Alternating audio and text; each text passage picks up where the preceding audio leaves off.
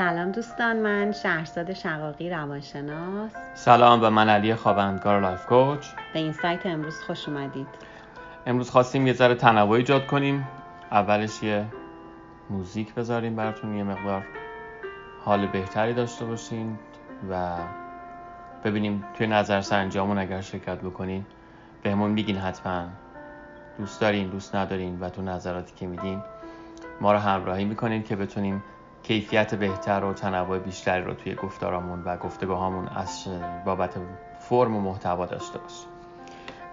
دوستان امروز می‌خوایم براتون راجع به احساس گناه صحبت بکنیم. توی صوتهای قبلی راجع به سرزنش صحبت کردیم و فکر کردیم که شاید خود احساس گناه بتونه یه موضوع جداگونه باشه که البته سرزنش هم می‌تونه نقش خیلی خیلی اساسی توش داشته باشه. خب هممون با مفهومی به نام وجدان از بچگی آشنا شدیم به واسطه تربیت دین و اخلاق و حتی بعضی وقتا به عنوان یک راهنما یا یک قطب نما توی زندگی شاید بتونه بعضی وقتا وجدان ما رو هدایت بکنه که درست رو از غلط تمیز بدیم. خیلی وقتا ممکنه که هیچ کسی جز ما در جریان موضوعی نباشه. ولی ما به صورت می‌تونم بگم یه جور غریزی یک محکمه عادلانه و منصفانه در درونمون داریم که گاهی اوقات خیلی قشنگ می‌تونه ما رو هدایت بکنه به اون سمت که چه چیزی واقعا می‌تونه درست باشه و چه چیزی می‌تونه نادرست باشه. و خب ما هم تصمیم نداریم که یک راهنمای قوی و یک محکمه خیلی با انصاف رو صداش رو خاموش بکنیم و نشنویمش. اما چیزی که امروز می‌خوایم راجع صحبت بکنیم وقتیه که ما یک سری صداها رو به غلط میشنویم و اون به خاطر اینه که انقدر باورهای مختلف و عادتهای مختلف رو ما توی زندگی بهش در واقع وابسته شدیم و باهاش هم هویت شدیم که بعض وقت صدای حقیقت رو ممکنه خیلی خوب تشخیص ندیم و خیلی وقتا به خاطر چیزهایی که نباید دچار احساس گناه میشیم. احساس گناهی که به خاطرش کاری نمی کنیم ولی انرژی خیلی زیادی ازمون می‌گیره. دقیقا ما می‌خوایم که فرایندی رو در حقیقت برای خودمون ایجاد بکنیم که این قدرت تشخیص رو داشته باشیم که این صدایی که تو سر ماست آیا صدای یک حالا شهرزاد اسمشو گذاشته وجدان؟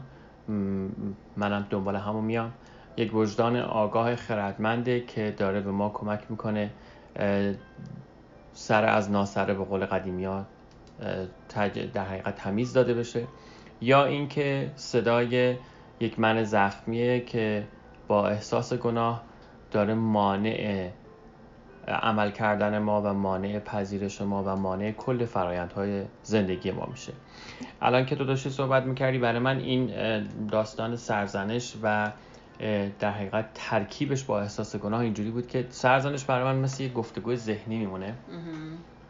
که مدام داره با یه چک لیستی مقایسه می‌کنه و به واسطه همون میگه که این کار غلط بود این کار نباید انجام می‌شد. همش داره تنبیه می‌کنه. و توی حتی چه دیگران رو سرزنش بخوام بکنم چه خودم رو بخوام سرزنش بکنم. که بیشتر در مورد من تجربه های قدیم مال سرزنش خود بود به خاطر اینکه اگر منحرف نشیم از بحث به خاطر داستان کمال طلبی و اینی که اصلا اشتباه کردن مجازاتش مرگه. و احساس گناه به نظر من انگار یک یک عاطفه یک یک سری احساسات همین که باهاش میاد ناشی از اون سرزنشه که خیلی چگالیش زیاده. یعنی وقتی که من یادم میاد احساس گناه رو تجربه می‌کردم انگار که هم در هم در خود فرو رفتن رو تجربه می‌کردم. همینی که انگار احساس می‌کردم که دیگه یکی که پایانه و انگار که در یک چاه افتادم که دیگه اصلا بیرون اومدن از توش امکان پذیر نیست. حالا اون زمانه که زمانای ما نه شما زمان قاجار زمان که خب حالا یه سری باورهای دینی هم داشتم. اون احساس گناه خیلی خیلی من رو در حقیقت می‌خورد. می‌خورد. یعنی در حقیقت انگار که یک شکست بزرگ بود و انگار که فکر کن که مثلا تو یک در مقایسه با یک طلای 24 ایار که باید باشی مثل ایار دو. و توی این اسکیلی که اون موقع ها درست کرده بودن برای ما به واسطه آموزش که توی مدرسه ها به همون می‌دادن این این حس رو ما خیلی یعنی حداقل من خیلی سختتر و تلختر تجربه می‌کردم. می‌خوام بگم که سرزنش برای من یه زمینه از خشم توشه. احساس گناه یک زمینه از افسوس, و غم. غم بهتره و رنج. و رنج توشه. انگار که دیگه تهشه دیگه. انگار انگار که تهشه. زمینه که یه بخش دیگه هم الان جالبه که گفتی به ذهن آمد که انگار این احساس گناه مثل مثل ماجرای خدازاری بود که توی فیلم های فیلم داوینچی کد بود. اون آدم می‌رفت خودشو با شلاق می‌زد.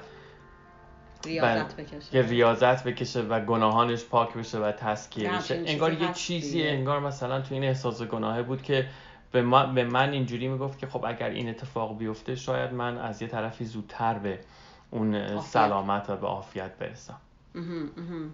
آره من فکر می‌کنم که اون تحواره هایی که ما حالا به واسطه چیزهای مختلف کسب کردیم تحواره که میگم یعنی اون فیلترهایی که ما به واسطه باورهای هستی در خودمون ایجاد کردیم و از پشت اونا به جهان نگاه می‌کنیم.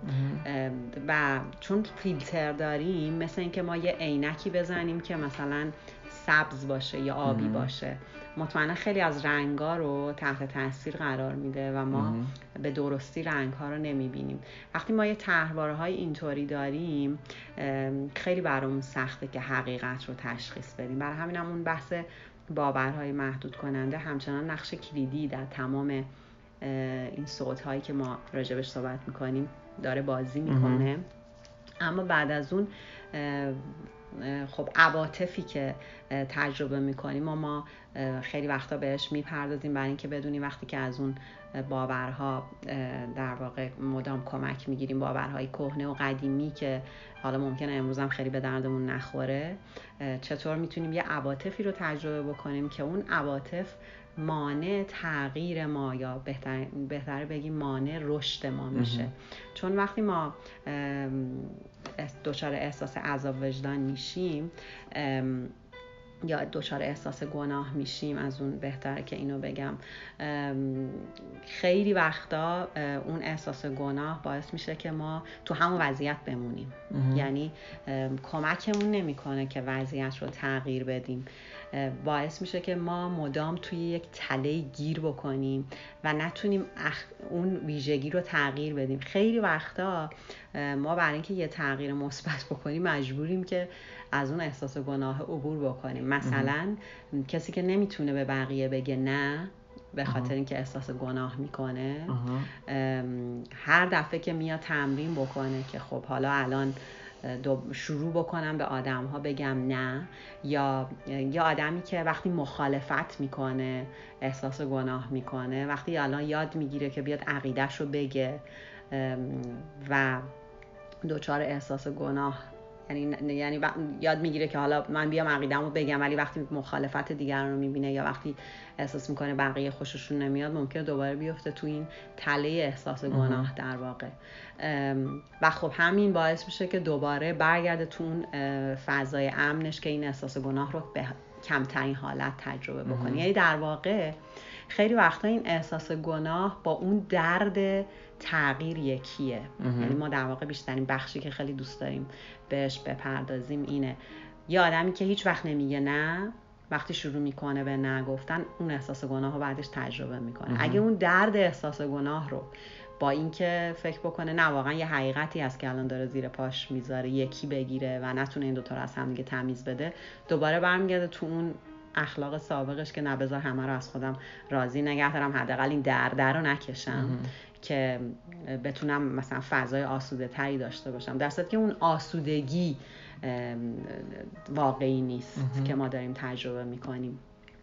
و این این این واقع این دوتا چیزی که کنار هم قرار می‌گیره دوتا عادت که کنار هم قرار می‌گیره که وقتی ما یک ویژگی رو می‌خوایم تغییر بدیم و بعد یک نارضایتی در فضا در محیط در آدم ها ایجاد میشه و ما باهاش احساس گناه رو تجربه می‌کنیم این خیلی زیاد ما رو به این سمت سوق میده که در اون تایید طلبی و در اون مهر طلبی و در اون رضایت دیگران رو جلب کردن بمونیم و نتونیم از اونجا حرکت بکنیم. همین که موقع که داشت حرف می‌زدی من داشتم دنبال کلمه تایید طلبی میگشتم که گم شده بود.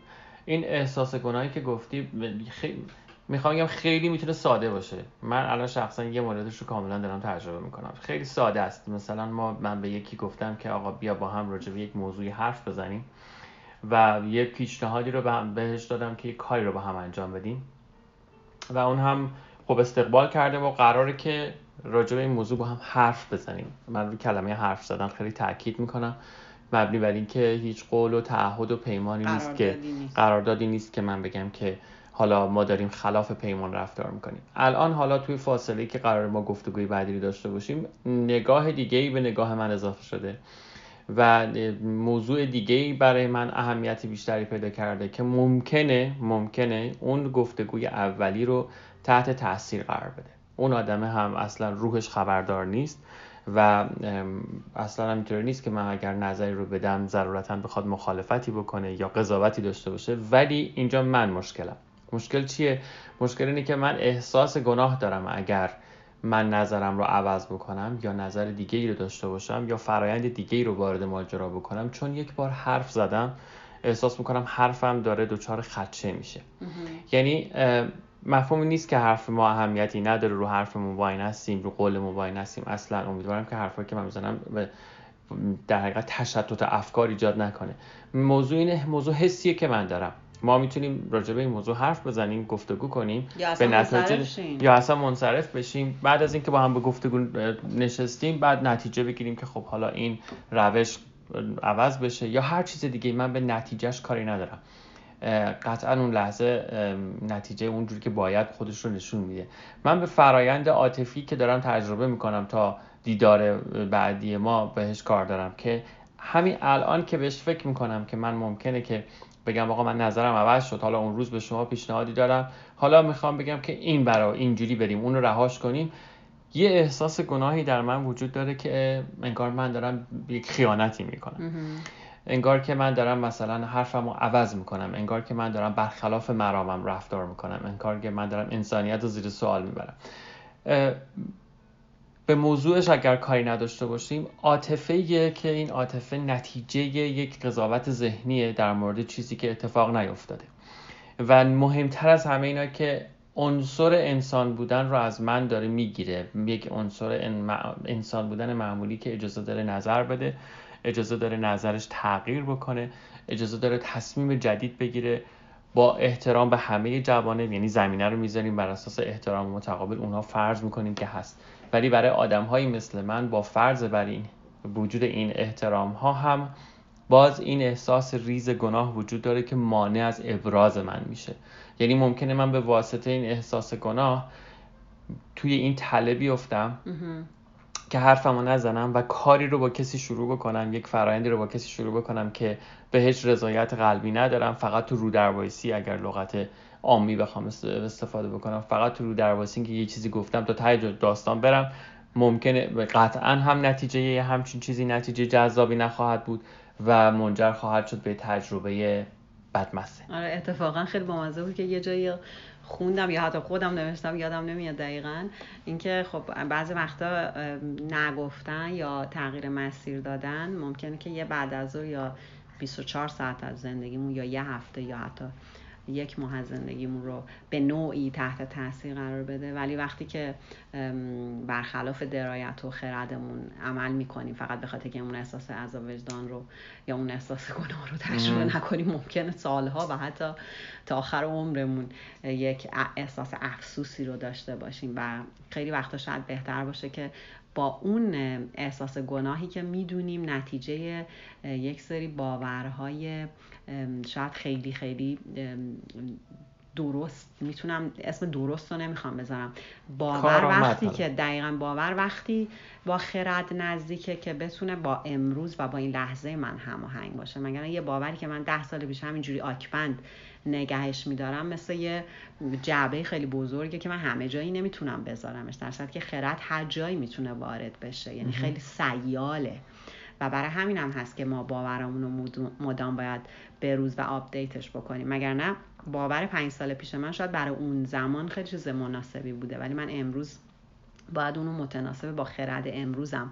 منظورم نیست با هوس امروزم نیست با خرد امروزم باید هماهنگ بکنم. و منظورم توجیه نیست. منظورم اینه که اون بخش کارآمدش رو پیدا بکنم. چون اگه کسی الان می‌خواد خودش رو گول بزنه خیلی راحت می‌تونه دوتا رو به قول این یا منیپولیت کنه و یه چیز دیگه ای برای خودش در بیاره. ولی همه می‌دونن که ما از چه حقیقتی داریم صحبت می‌کنیم. پس این خیلی مهمه که ما من بدونم که این این باور آیا امروز هم به درد من می‌خواد؟ آیا, من اگه همیشه فکر می‌کردم هیچ وقت نباید رو تغییر بدم آیا تو همه وضعیت ها شامل حال من میشه؟ یا اینکه من می‌تونم دوباره امروز نگاه بکنم و ببینم اوکی من از اون چیزایی که قبلا تجربه کردم یه درسایی هم گرفتم. درصدی که باوری که هیچ درسی بهش اضافه نمیشه مثل اینه که ما همش درس کلاس دوم دبستانمون رو با هم دیگه مرور کنیم. خب فایده نداره. ما ما با خوشمندی امروزمون نیاز به یه چیز جدید تر داریم و این این مدل نگاه کردن به هر چیزی که داریم تجربه می‌کنیم نگاه دوباره در واقع. به هر موضوعی که امروز داریم تجربه می‌کنیم به ما کمک می‌کنه که ما فقط به واسطه تجربه احساس گناه فکر نکنیم که یه کاری درسته یا یه کاری غلطه. من این کار رو باید انجام بدم یا این کار رو نباید انجام بدم. این این یه مسئله خیلی مهمه. و چیزی که من خیلی دارم می‌خواد راجع به احساس گناه بگم اینه که یه بخش خیلی زیادش مربوط به مسائل فرهنگی میشه. یعنی مثلا میگم ممکنه که اون احساس گناهی که ما توی فرهنگمون نسبت به یه سری چیزها داشتیم که بازم این باز به اون باورها مرتبط میشه. ممکنه که اینجا متفاوت باشه. و یه سری از احساس گناه ها که خیلی خیلی خوب شناسایی بشه و باهاش روبرو بشیم و ازش عبور بکنیم. خیلی به ما کمک می‌کنه که آدم بهتری بشیم. مثلا من اینو تو خیلی از مادرها می‌بینم که اگه مثلا قراره که مثلا در روز زمانی رو برای خودشون اختصاص بدن خیلی زیاد دچار احساس عذاب وجدان و احساس گناه میشن. به خاطر که فکر می‌کنن اینو از فرزندشون محروم کردن یا از همسرشون اون زمان رو گرفتن. در صورتی که آدم هایی که خودشون رو فدا می‌کنن برای دیگران معمولا آدم هایی هستن که خودشون رو دوست ندارن و معمولا آدم هایی هستن که به خودشون آسیب می‌زنن و این اصلا برای آدم های یعنی برای آدم هایی که دور و برشون هستن اتفاق خوشایندی نیست. یعنی ما هیچ وقت دوست نداریم کسی خودش رو فدا بکنه از بین ببره. فقط برای اینکه دوست داشتنش رو به ما نشون بده. یکی از چیزهایی که خیلی خیلی لازمه که ما بتونیم تفکیکش بکنیم اینه که وقتی می‌دونیم این احساس گناه از جایی میاد که ما رو به سمت تغییر درست هدایت نمی‌کنه باهاش روبرو بشیم و اجازه بدیم ازش عبور بکنیم و اون کاری که فکر می‌کنیم باید انجام بدیم و به جاش انجام بدیم. مثلا اگه یه مادری هر روز مثلا یک ساعت ورزش بکنه خیلی مادر بهتری خواهد بود تا مادری که این کار نمی‌کنه. یا همسری که برای خودش یه برنامه می‌ذاره برای سلامتیش برای وقت آزادش برای اینکه اون احساس بهتری داشته باشه اون تایم رو برای خودش می‌ذاره خیلی آدم بهتریه. تا آدمی که به خاطر احساس گناه و احساس عذاب وجدان هیچ کدوم از اون کارا رو نمی‌کنه و بعد خشمای عجیب غریب تجربه می‌کنه احساس مظلوم بودن عجیب غریب تجربه می‌کنه و چیزهایی که خیلی از فضاها رو واقعا تحت تاثیر قرار میده. پس این احساس گناه حتی می‌تونه برای ما یه نشانه باشه که آهان پس من دوباره می‌خوام یه کاری برای خودم بکنم و باز به خاطر هزار تا عادت و چیزهای قدیمی و تحواره هایی که من دارم و همه اینا باعث میشه که من دوباره برگردم توی اون هیته امنم توی اون کامفورت زونم و نرم به سمت تغییر. من اینجوری ادامه بدم. البته دیگه فکر کنم آخر داستان سعی کنم کوتاه باشه. اگر ما بتونیم به یک کوک درست درمانی برسیم در مورد خودمون روحمون جانمون شخصیت هایی رو که در بیرون زندگی می‌کنیم در قالب مادر در قالب همسر در, در قالب همکار دوست هر چیزی کیفیت بهتری خواهند داشت. همین چیزی که تو گفتی. یعنی مادری که یک ساعت ورزش می‌کنه که از نظر من اون یه جور کوکه. همسری که یا پدری که نیم ساعت کتاب می‌خونه یا نمی‌دونم یک ساعت راه میره یا ده دقیقه میتیشن می‌کنه و به یک تیونینگی به یک کوک تنظیم کوکی به خود با جان خودش می‌رسه پدر خوبتر همسر خوبتر همکار خوبتر شهروند خوبتری می‌رسه. اینا همه این نکاتی که ما هر سری با هم بررسی می‌کنیم همشون مثل خارج از کوک شدن ساز جان ماست. یعنی وقتی که اگر ما بتونیم هر لحظه به دقت به سازی که به آهنگی که تحت عنوان ما داره در طبیعت در هستی پخش, میده، پخش میشه گوش بدیم با گوش خردمون متوجه میشیم که این آهنگ آهنگ در حقیقت کوک شده ایه داره از یک ساز کوک شده نواخته میشه یا اینکه خیلی داره خارج می‌زنه. بنابراین ما هر لحظه می‌تونیم بسنجیم که الان احساس گناه داره نوت جان ما رو خدشدار می‌کنه. داره آهنگی که از وجود ما میاد رو ناکوک و ناخوش آواز می‌کنه به شکلی. احساس گناه جز اون مواردی است که انرژی ما رو می‌کشه پایین. ابتدا به ساکن می‌تونه که به عنوان یک کلیکی به عنوان یه جرقه از اینکه ما نیاز داریم به یک چیزی رسیدگی کنیم به ما کمک بکنه. مثل همه اینا. حتی مثلا ما در مورد خشم سالم هم صحبت کردیم. در مورد ترس سالم هم صحبت کردیم. ولی اینکه یه دفعه بیفتیم توی یک چرخه معیوب احساس گناه و از ابراز خودمون به واسطه اینکه دیگران از ما نرنجن و تاییدمون کنن یا از رشد خودمون جلوگیری کنیم به خاطر ترس از شکستمون. و همه این موارد که در نهایت منجر به تغییر نکردن ما میشه باعث میشه که ما به قول تو همچنان کتاب دوم دبستان رو در عنفوان 40 سالگی و 5 تا 50 سالگی و 60 سالگی مرور کنیم و فکر می‌کنیم که مثلا ما پایبندیم به یک سری باورها و روش هایی که یک زمانی کار و این ارزشه و باید حفظ بشه. ما لازم داریم که ارزش رو بازبینی کنیم ارزش رو بروز کنیم و لازم داریم که نه محکمه که یک در حقیقت یک اتاق مشاوره ای داشته باشیم با خرد درونمون که همه ابزارهایی که داریم که باورهامون هم یکی از اون ابزاران اون خردمند وجودمون بسنجتش و به ما بگه که ما داریم به کیفیت روزمون و در حد اکثر توانمون زندگی می‌کنیم یا نه. من فقط یه چیزی رو اضافه کنم یکی اینکه احساس گناه باعث میشه که ما از لحظه حال جدا بشیم و دوم اینکه اگر در مورد چیزی احساس گناهی دارید که می‌تونید براش کاری بکنید اون کار رو انجام بدید اگه نمی‌تونید براش کاری بکنید از احساس گناه فاصله بگیرید. یعنی خیلی خوبه که تمرین بکنیم یاد بگیریم که احساس گناه لزوما نباید در زندگی ما حضور داشته باشه و بعضی وقتا این عادت به داشتن احساس گناهه که باید تغییر بکنه.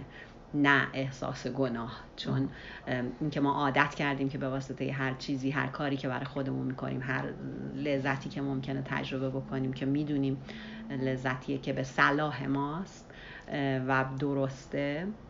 حالا لغت درستم خیلی نمی‌خوام استفاده بکنم. همه اینا باعث میشه که ما نتونیم اون چیزی که باید به نام زندگی و لحظه ها رو تجربه بکنیم.